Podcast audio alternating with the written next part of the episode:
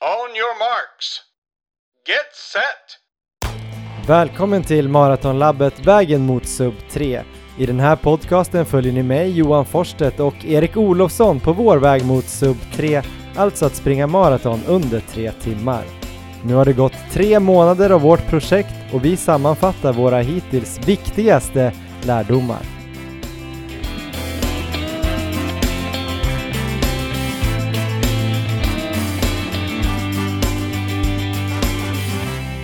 Hej Erik Olofsson, det här var inte igår vi pratade. Hej Johan, det här var jättelänge sedan. Det är konstigt att det känns som att det är så länge sedan, för det är alltid en vecka mellan alla, in, alla inspelningar. Men det måste varit att vi gjorde det tidigt förra veckan och nu är det ju torsdag kväll, dagen innan eh, släpp eh, som vi gör det här, så det är därför det har blivit några extra dagar. Det blir så väldigt aktuellt den här gången. Men jag tror det är tio dagar, tio dagar sedan vi gjorde det senast. Så det har hänt Ja, mycket. Herregud. Det känns ju som att vi knappt kommer ihåg hur man gör det här. Vem är du? Eh, ja du, bra fråga. Vad har du sprungit då eh, sen sist? Vi har ju utlovat en, eh, en, full, eh, en fullmatad race report. Du har ju sprungit premiärmilen. Ja, det stämmer. Vi pratade ju mycket om det i förra avsnittet, om hur man skulle springa sin snabbaste mil någonsin. Kent Claesson gav sina bästa tips. Hur funkar de tipsen på dig och det här loppet i lördags? Ehm, ja, jag kan väl börja med att säga att ehm, du har ju pratat upp den här race-reporten en del. Både i, både, både i, förra, i förra avsnittet samt även i dina så här sms till mig att eh, du hoppades bland annat på ett polariserat resultat, alltså antingen jä- jättebra eller jättedåligt för en, för en extra bra race-report. Det skulle varit roligt tycker jag. Ja, och det här har jag misslyckats med känner jag, att jag har ju ett så här jag har, inte, jag har inte lyckats uppnå det, utan jag har ju haft lite ångest här i veckan nu över att eh, hur, ska, hur ska jag få till det här bra? Hur ska jag krydda den här race-reporten så Johan ska bli nöjd?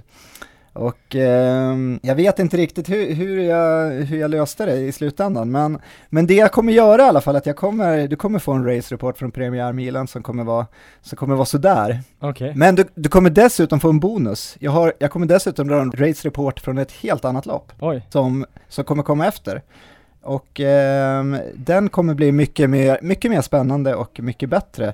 Och det är även en liten poäng inför Madrid också med att dra den race-reporten, så att det inte bara är helt taget ur luften. Ja, okej. Sådär, då har jag snackat upp det. Det låter spännande, men för det första då, om vi tar en sak i taget. eh, Varför eh, känns det som att eh, din race report för premiärmilen skulle kännas lite beige?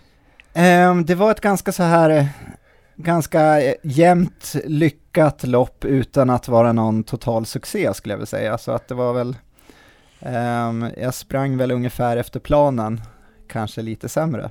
Planen var att försöka springa 3.45 tempo från start till mål egentligen och om det Ja. kändes riktigt bra kanske spurta. Och Precis. resultatet blev att du sprang på typ 3.48 snitt. Du kom in på 37.54. Det stämmer, så att jag öppnade första kilometern på 3.44, så att jag höll tempot bra där. Um, och sen så, min plan var ju just att utgångstempot skulle vara, inte vara för hårt och det lyckades jag med, så att uh, det är jag nöjd med. Sen så var ju min mentala plan att uh, mellan, eller ja, framme vid kilometer 7 och 8, att då, då hade jag liksom mentalt ställt in mig på att nu kommer det bli ett krig. Där ska jag pusha och där ska jag inte tappa fart, så det var liksom den inställning jag hade. Och när jag kollar på mina mellantider sen så har jag tappat lite faktiskt mellan eh, kilometer kanske 3 och 5 har jag väl tappat en 10 sekunder totalt på den planerade tiden. Så att jag vet inte om det liksom gick ut över de kilometerna på något sätt, att jag sprang och slappade lite där. Men det Mm. kändes, det kändes hårt, det var liksom hårt hela vägen. Jag kände att jag fick krig, he, kriga hela vägen. Ehm, men framme vid kilometer 7-8 så pushade jag hårt och där plock- plockade jag också några placeringar. Så där var det väl några personer kanske som tappade lite medan jag kunde ändå hålla i det och sen så eh, Och några som hade missat avsnittet med Kent Claesson. Precis. Så eh, sen så sista kilometern då, då hade jag väl, eh, jag hade ju koll på vart jag låg ungefär så att jag visste att jag med en, jag visste att 37 och 30 var ju kört men jag visste att med en bra spurt där sista kilometern skulle jag kunna ta mig in under 38 i alla fall. Så det var Ja. det jag gick för och jag hade 3.33 på sista kilometern och gick in då på 37.54. Så eh, Så det var resultatet, det var ingen så här extraordinär race report tyvärr men... eh, Men hur var en, en sak som man vill ha i en race report? Jag vill ju veta lite om eh, väder och vind och eh, banprofil. Hur var det platt? Det var hyfsat kallt eller? Ja, det var hyfsat kallt, det var lite så här kalla vindar, det var utlovad sol men den kom inte fram och det var väl kanske en 3-4 plusgrader. De hade gjort ett hyfsat, eller de hade gjort ett bra jobb med underlaget så att det var mestadels barmark, lite is och snö här och där men inte så att det egentligen påverkade så mycket. Så förutsättningarna var väl var helt okej. Det var lite backigt på slutet så att eh, fram till dess var det ganska plant men det kom lite, lite backar där sista kilometerna så att om jag jämför med min snabbaste mil från förra året så var det definitivt eh, bättre förutsättningar i det loppet. Så du har alltså hållit på sprungit 10 mil i veckan här nu i tre månader och du har ja, förbättrat dig minus 9 sekunder. Precis, ser man det så så är det lite tungt men samtidigt så, eh, ja, jag får väl hoppas det är uthålligheten då som jag har tränat upp Ja, Och det. och det återstår ju att se. Handen på hjärtat då, vad hade du hoppats? Eller hade du liksom någon fantasi om att du skulle kunna komma under någon viss tid? Alltså det här var ju som en helt, det här kändes ju som ett rimligt resultat på något sätt. Sen hade man väl någon sån här eh, kanske drömförhoppning att jag kanske skulle vara jättestark och springa under 37,5 men eh, men det här var definitivt en maxprestation för dagen. Jag hade nog inte mycket mer att ta ut. Men eh, ja, jag har ju ett millopp till här om, vad ligger det om, om tio dagar. Så att vi får se Jaha. om jag kan sänka mig då. Det är ju precis två Vart är veckor innan Madrid. Det är Uppsala också. Så vi får se där helt enkelt. Ja, men det känns i alla fall eh, som att det är ett bra resultat tidigt på eh, året eh, med 37.54 och det är ju tillräckligt snabbt för att kunna springa maraton under tre timmar i alla fall. Speciellt om det är så att du kan eh, springa fort eh, lite längre efter alla dina zon 2 distanspass. Ja, vi får hoppas på det. Men nu är jag ju faktiskt lite intresserad av den här eh, fantastiska race reporten som är ett helt annat lopp som bara får komma med här för att det är en så fantastisk race report. Ja, den, här, är bra, den här, är- den här, den här behöver jag inte så här snacka ner innan. Utan det här är Tokyo Marathon 2018 som gick den, jag tror det var den 23 februari i år. Har du hört någonting om det loppet? Nej, det var inte då den här nor- norrmannen satt eh, nordiskt rekord. Eh, nej, det tror jag inte var då. Det var väl tidigare han gjorde det. Jag är lite osäker, men, eh, men loppet vanns i alla fall av en kenyan som heter Dixon Chumba. Men det var inte det som var Mhm. den stora storyn, det är inte det som vår race report här kommer handla om, utan det var det var ju så här att de hade ju innan det här loppet eh, gått ut med en bonus om det fanns någon som kunde slå det japanska rekordet. Jag tror det var så här 16 år gammalt, det japanska rekordet. Det låg på 2.06.16. Så hade de en bonus på en miljon dollar till den, ja, den japan då som kunde slå den här tiden. Ja, Och eh, maratonlöpning är jättestort i Japan. De har ju en oerhörd bredd. De har ju massor av maratonlöpare som springer under 2.10. Sen kanske de inte har de här riktiga topparna, eh, men de är oerhört duktiga i alla fall. Och eh, det var ju två japaner som var med där i toppen i alla fall i tätklungan, men båda började ju sacka efter lite efter 30 kilometer. Jag kan väl tillägga också att eh, det finns här en jättebra highlight eh, som de har klippt ihop på kanske 20 minuter som ligger ute på YouTube som jag har kollat på. Men storyn här var ju just att fanns det någon japan som skulle spring, kunna springa under 2.06.16 och eh, det var två japaner som låg bra till, bland annat en japan som heter Yuta Shitara. Och eh, från så här 35 kilometer, då började han plötsligt så här pusha stenhårt. Han började liksom klättra upp genom fältet. Jag tror han låg femma eller någonting, men liksom började närma sig de här löparna i toppen och liksom kommer närmare och närmare.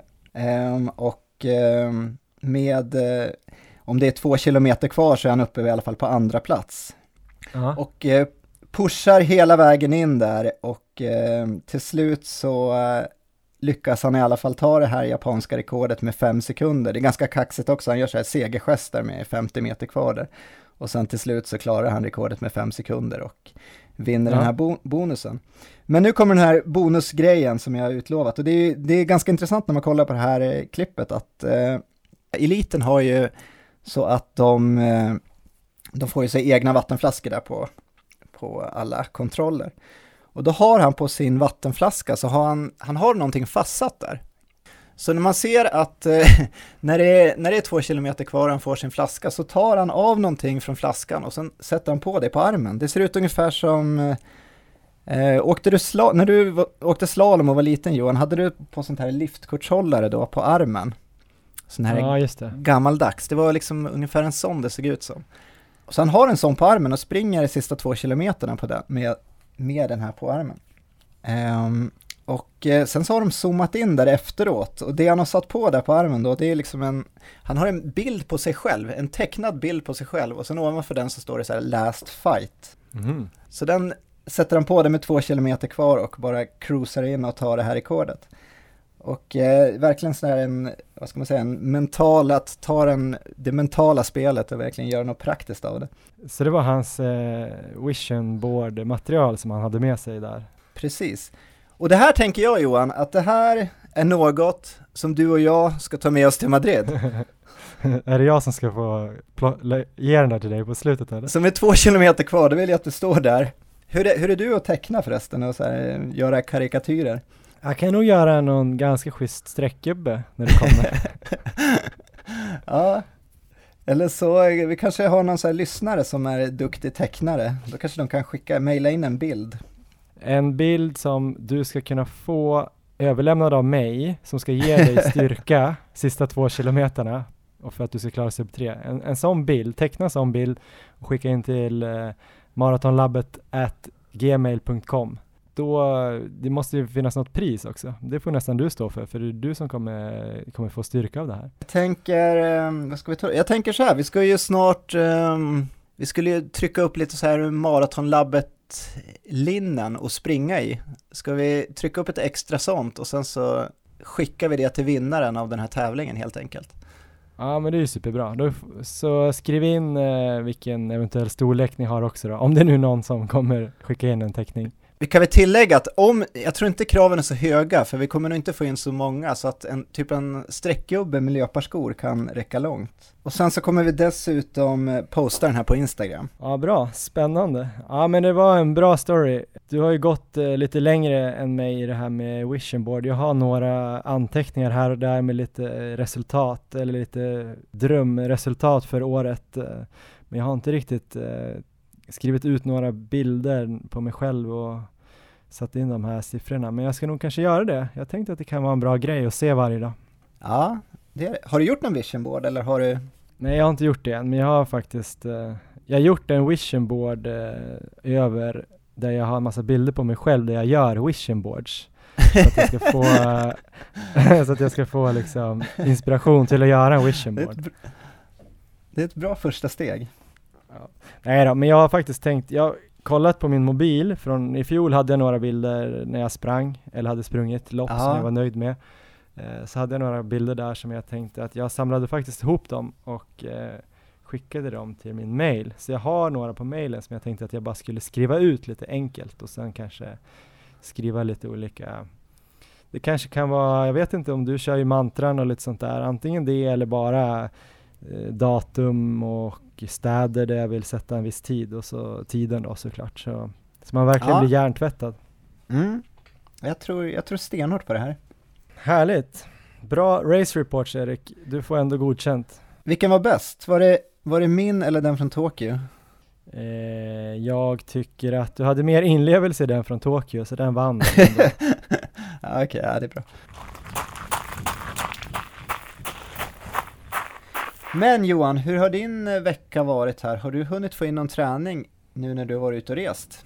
Eh, det har varit lite eh, lurigt faktiskt, för förra veckan så var jag ju i Milano på konståknings-VM och då var det riktigt långa dagar. Vi jobbade ofta liksom 9 till 23 var vi i en ishall i utkanten av Milano. Det fanns ju liksom ingen möjlighet att sticka iväg och springa då. Så sen var jag bara hemma i Paris och egentligen slängde in en tvätt och packade om och sen har jag, drog jag dagen efter i söndags till eh, Kalifornien eh, för semester en dryg vecka med min sambo Emma. Så nu Ja. sitter jag i eh, San Francisco och spelar in det här torsdag eftermiddag min tid och torsdag kväll er tid där hemma. Så därför det har jag blivit lite tufft. sen. Ja, det är ett tufft liv. Nej då, men det är superhärligt att vara på semester. Det var ganska tufft att jobba i Milano förra veckan. Det var rätt mycket. Men det är sjukt härligt att få vara ute och roadtrippa lite i USA.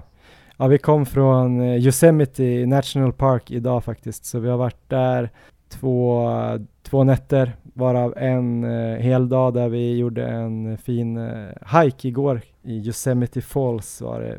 Gick upp, eh, jag vet inte om det var kanske tusen höjdmeter ungefär Okej. och eh, jag vet inte om det var 6-7 kilometer upp och lika långt ner då. Ja.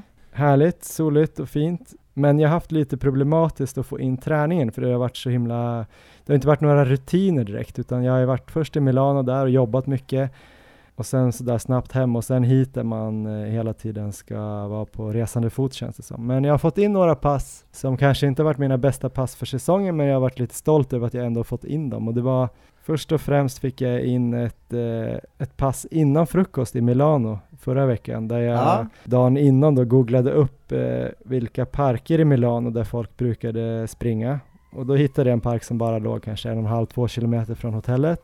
Så det var det perfekt att jogga dit, göra lite löpskolning och sen körde jag 10 gånger 400 meter runt ett stort hus där. Och sen joggade jag tillbaks. Otroligt gott att äta frukost också då när man har eh, kört sådär. Men det var, gick faktiskt förvånansvärt bra. Jag dog lite på de sista tre kanske. Men ändå Ja. bruk, jag sa ju faktiskt i förra avsnittet att jag har så himla svårt att köra hårt innan frukost.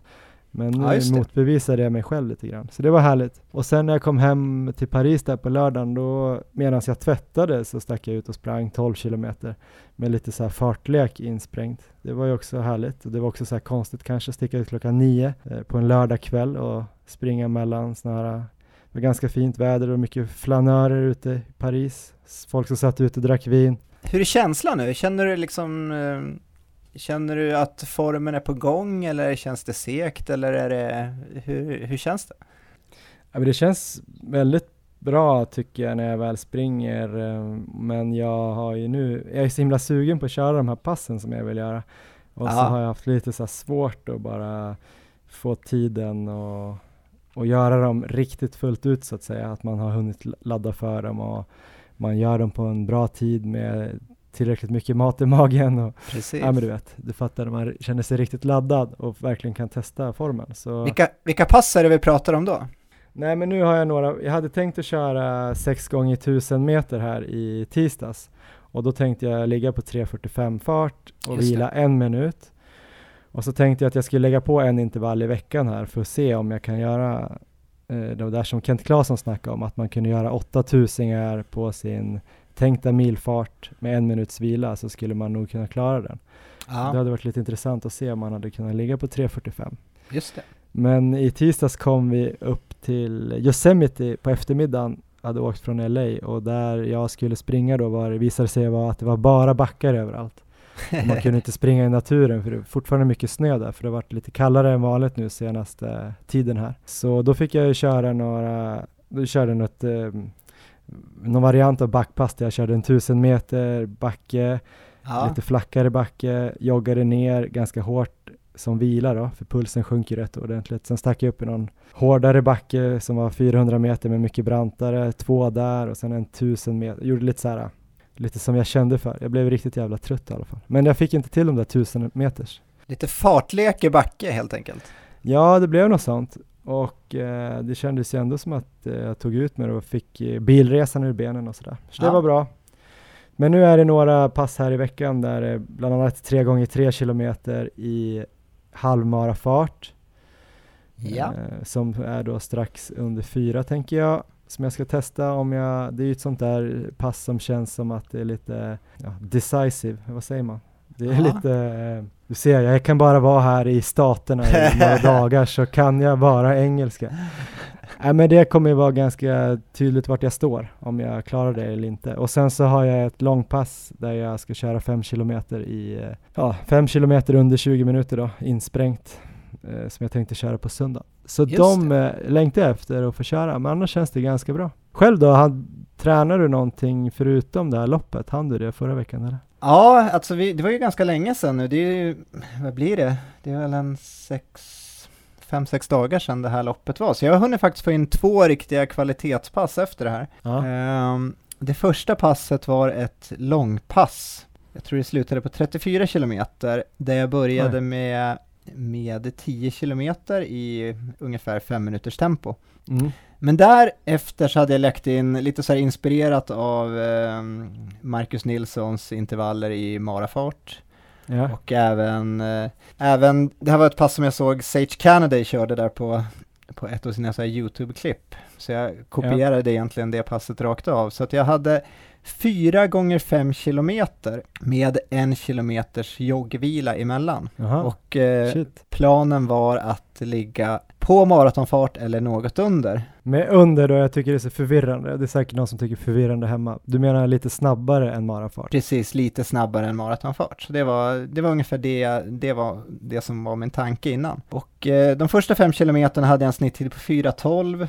Andra fem kilometerna 4.12 också och sen den tredje 4.15 och den sista 4.16. Så alla var ju maratonfart eller under. Mm. Eh, men det var hårt, det var verkligen sista Sista intervallen där, det var, det var verkligen, det var tufft och pulsen var hög och Men eh, är det fyra gånger fem kilometer de brukar tipsa om som längst eller brukar de dessutom, eller till och med lägga in fem gånger fem kilometer som ett hårdaste passet eller? Ehm, jag tror nog 4 gånger 5 kilometer är väl ganska, eh, ganska max, tror jag. Det beror väl lite på också. Om jag kommer ihåg rätt från den här intervjun med Mara Mackan så pratade ju han om att hans, hans längsta sådana här pass med intervaller i marafart, då hade han sprungit om det var tre gånger 26 minuter. Ja. Och då, då hade, han sa ju också då att då hade han ju kommit upp en bra bit över 20 kilometer totalt. Så att de intervallerna kommer ju lite längre i distans. Men jag tror inte det är så. Det är nog, jag tror inte jag personligen ska gå så mycket hårdare än det här passet, utan det här var kanske ett av de hårdare passen jag kommer lägga in innan, innan Madrid. Så att det, men det var, det var hårt, men det var ett bra pass. Men idag hade jag ett annat kvalitetspass här innan, Okej. här i morse och det, idag hade jag en jättebra känsla. Idag sprang jag ett kortare pass, det slutade väl kanske på 23 kilometer, men där hade jag tre gånger 6 kilometer. Och då var tanken ungefär samma, att jag skulle kanske ligga lite under marafart. Och eh, jag hade, jag hade ett här, en jättebra dag där jag sprang, jag sprang en bra bit under marafart slutade det med också, att jag hamnade. Och eh, sista intervallen så sprang jag, kunde jag ligga på riktigt, i riktigt bra tempo och med en så här fantastisk känsla. Så att det var, det var en stor skillnad mot det här långpasset där jag sprang 4 gånger 5 kilometer. Så idag hade jag kanske årets bästa pass. Så att jag är väldigt laddad nu. Det var, det var kul att liksom få, få en sån där känsla. Får verkligen att känna att formen är på gång. Ja men kul, då kanske du inte behöver Mm. springa i Madrid. Typ som att du redan har klarat det. Nej, absolut inte. Tar man passet i måndag så var det, då var det en helt, helt annan känsla. Men vad var det för vil, vad var det för, var det samma en kilometers eh, joggvila mellan Ja, det var det. sex kilometers intervallerna? Och då idag- låg du ungefär i fem fart eller? Ja, idag hade jag fem fart ganska exakt. Ja men det är ju grymt, grattis, kul! Ja, så vi får se om jag... Jag ska väl, nästa vecka är väl planen också att liksom hålla igång det här och köra någon liknande vecka och sen så trappa ner. Men vi kanske ska Mm. snacka mer om det sen. Om vi kanske ska blicka framåt lite mot Madrid och dessutom samtidigt sammanfatta lite eh, vad vi har lärt oss eh, så här långt. Det har gått eh, ett kvartal av vår satsning. Nej, men det har gått tre månader sedan vi började med podden. I, jag tror första avsnittet kom ut 10 eller 11 januari eller sådär. Och Ja. vi sprang ju lite innan i december, men det var ju från första januari egentligen som vi kom igång riktigt ordentligt. Ehm, Precis. vad tänker du eh, om du dels tänker att det är tre veckor kvar till Madrid maraton för dig där du ska springa sub 3 och halvmaraton för mig där jag ska försöka springa under 1.24. Vad känner du att det här har gett dig hittills de här 11-12 veckorna? Vad har du lärt dig egentligen? Om man ska sammanfatta för lyssnarna och för, för, för dig själv och för mig. Ja, alltså jag känner väl att jag har fått väldigt många olika bra tips. Ehm, Mm.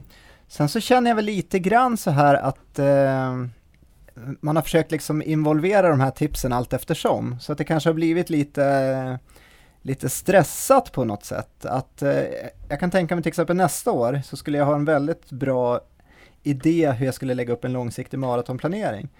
Nu blir det så många bra tips som kommer in som jag försöker liksom lägga in i min träning nu, men de kanske kommer in lite för sent. Till exempel det här med att jobba med lågintensiv träning, det kanske jag skulle börjat arbeta med tidigare, så jag hade haft fler veckor nu med till exempel mara-intervaller mara och liknande.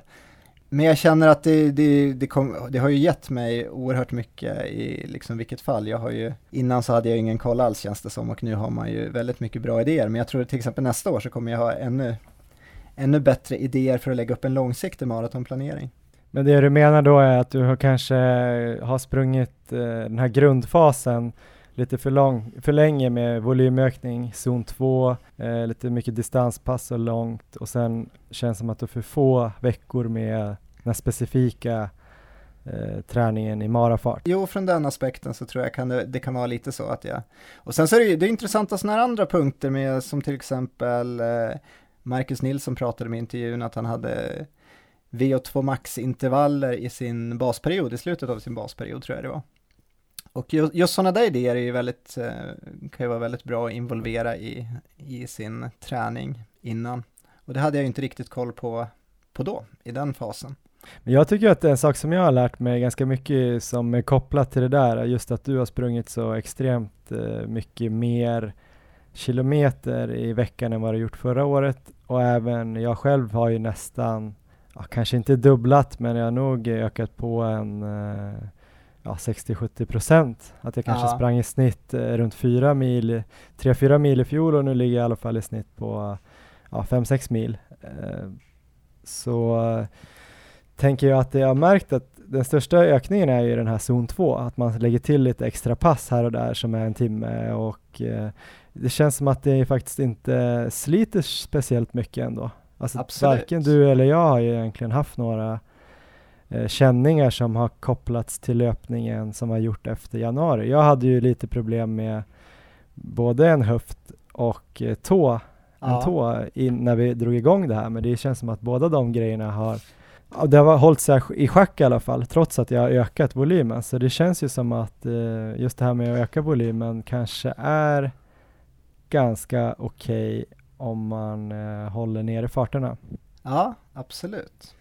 Sen en annan sak som jag har nog lärt mig som, jag, som är ganska kanske självklar egentligen på ett teoretiskt plan men som jag tror många fortfarande skulle, skulle ha nytta av och tänka på. Det är något vi snackade om i det absolut första avsnittet vi hade om målsättningar. Just eh, den här kraften i en eh, målsättning. Om man sätter absolut. en målsättning som är accepterad eh, som man har bestämt sig för och som man kanske delar med sig av.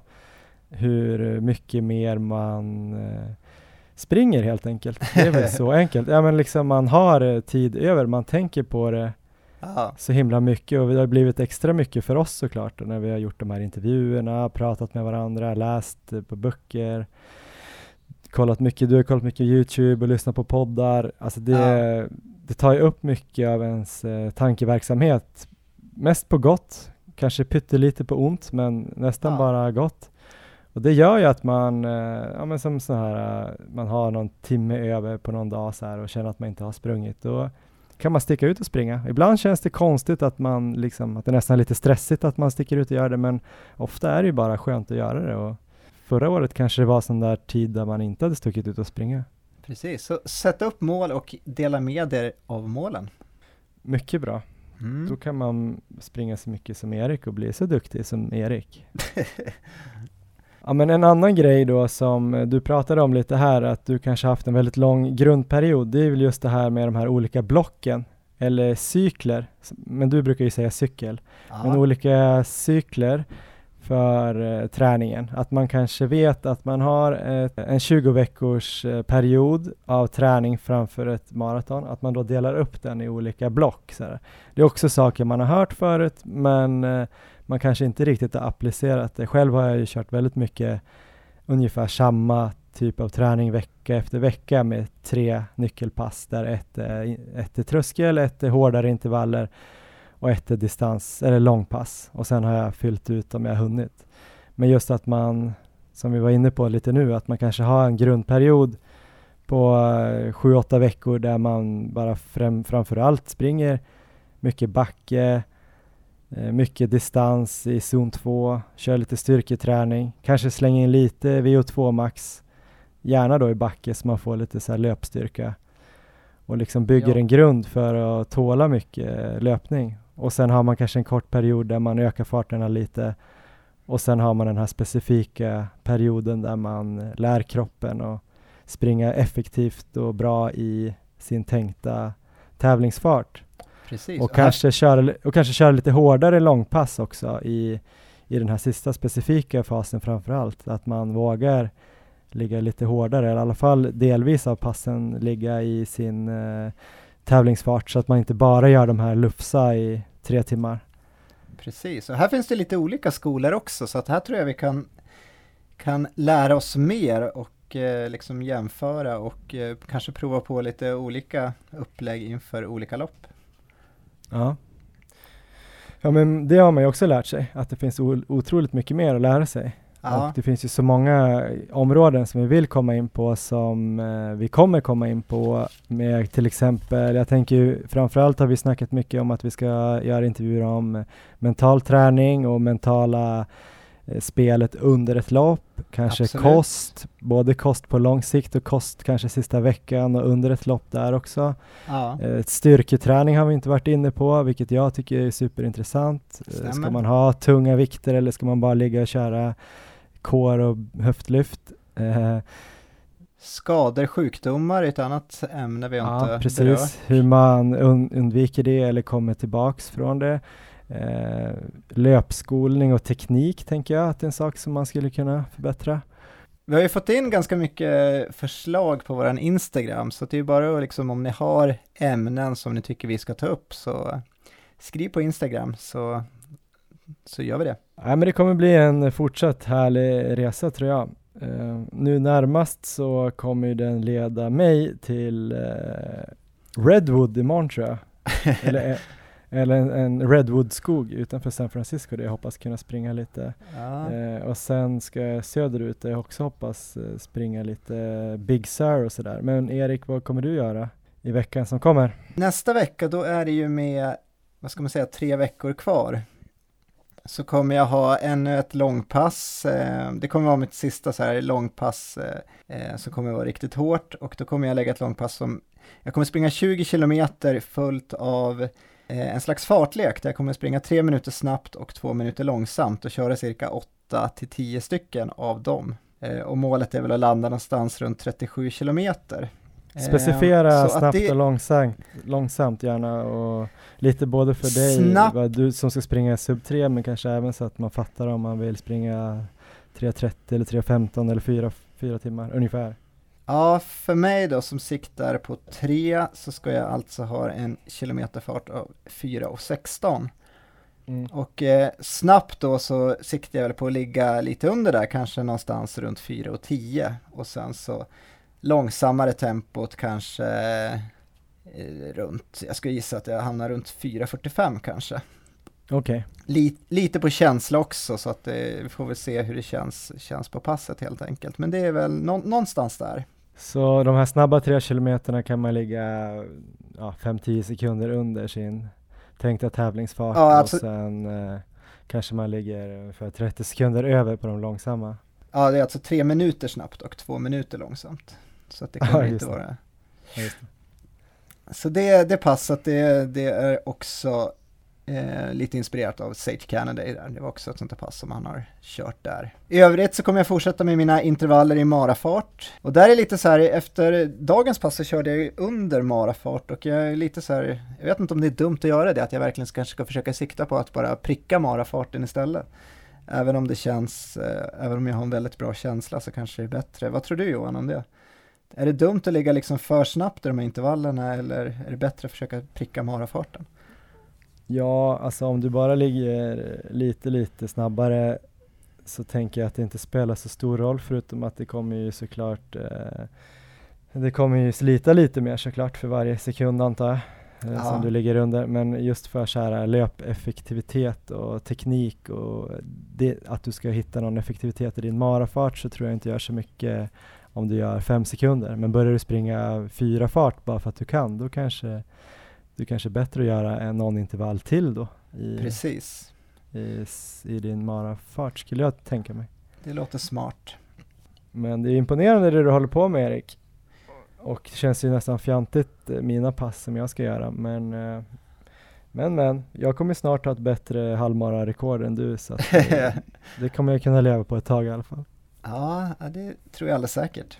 Vad är det ditt eh, mara, halvmara-pers är? Ehm, jag har sprungit eh, en 23.45. Har du? Ja, men det var så här, i, det är inte i modern tid, jag tror det var 2001 som jag sprang det, eller 2002. Oj. Man får bara räkna fem år tillbaka kanske. Just det, då är vi uppe på 24 och 20 tror jag. Det kanske jag kan slå då. Sen har jag en tanke jag tänkte ta upp med dig Johan, ehm, om de sista två veckorna.